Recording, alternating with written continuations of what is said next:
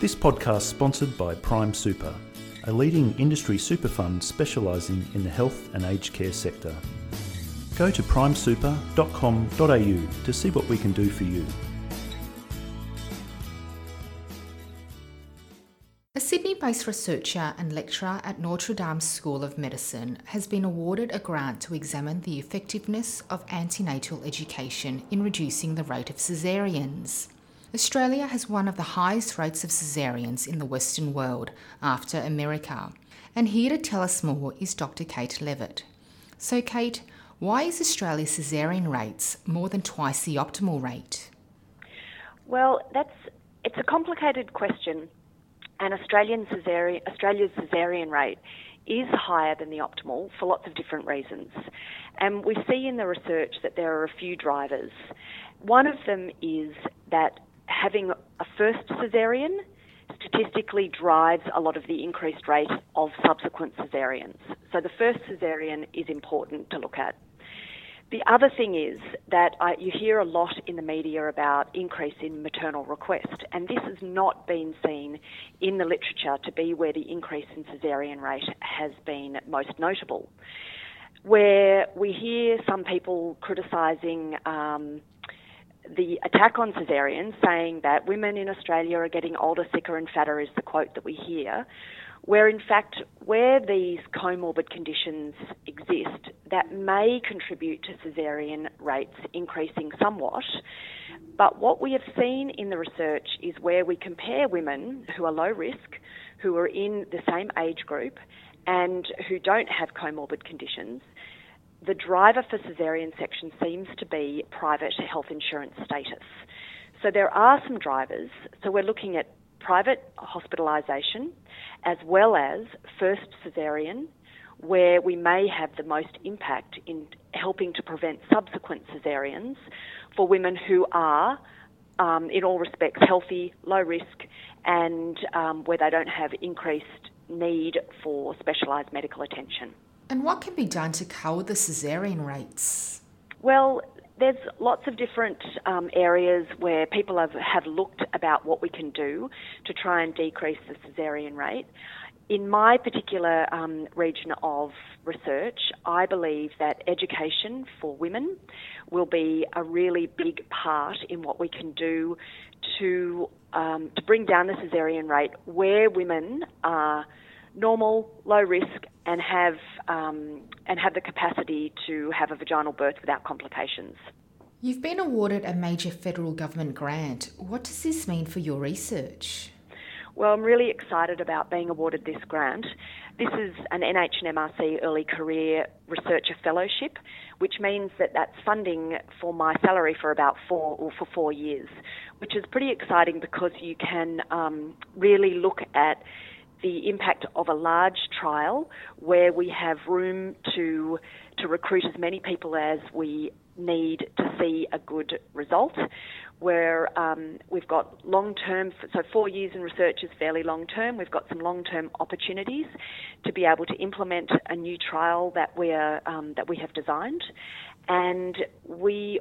I also think that having the NHMRC funding puts this kind of educational focus in the mainstream where it's recognised as a real potential for having an impact um, for women, for babies, and for um, midwives and nurses who are in the childbirth education as well as childbirth um, in hospitals, in birth, in birth unit, and other areas of the maternity services.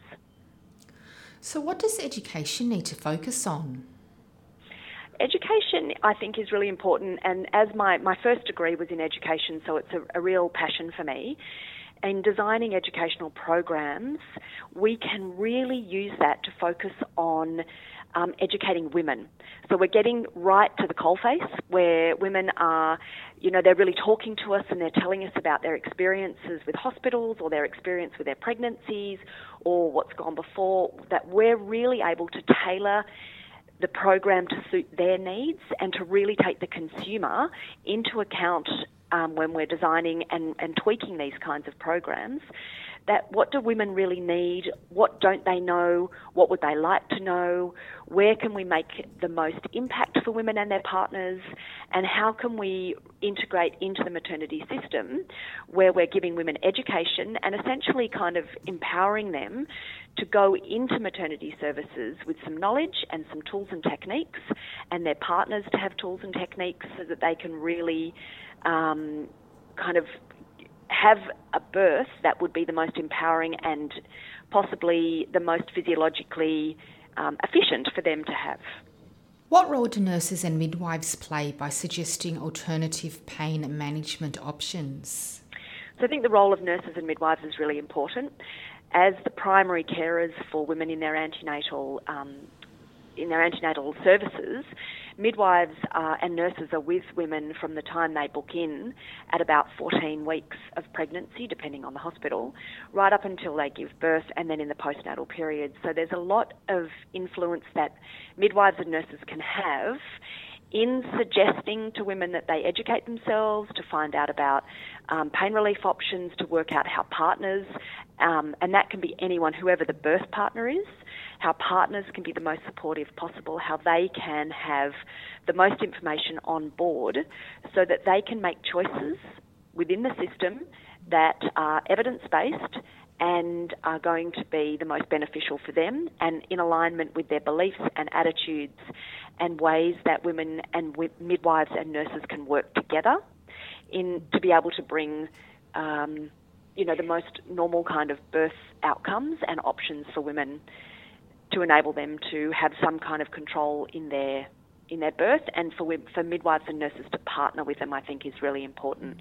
The attitudes that nurses and midwives have really impact on women and where they're positive and supportive, women tend to, to um, report much higher satisfaction um, ratings, and their births are often often viewed as more positive, even if they've got the same, outcomes as another woman who may view her birth as negative because of the interactions that she's had with nurses and midwives. So I think they really make a big impact.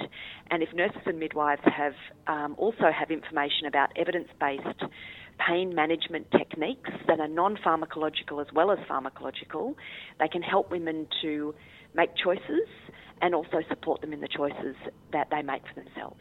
Is there anything else you wanted to add, Kate? I think that, uh, yeah, we're really excited about going ahead with this trial, which we hope to have um, up and running by early 2019. And we're, um, we're looking to run the trial in a couple of Sydney hospitals. We're really excited about the trial that's being um, that's being run already in South Australia through the University of South Australia with Dr. Julie Fleet as the principal investigator. So it's like another branch of this study being run in a different population at the Women's and Children's Hospital in Adelaide.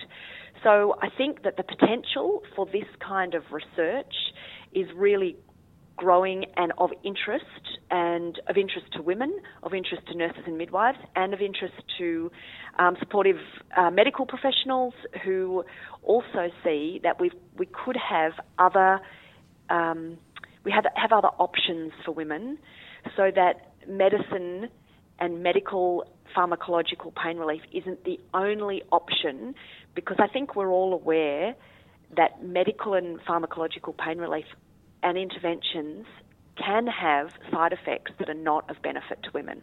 Thank you so much for your time, Kate. Thank you.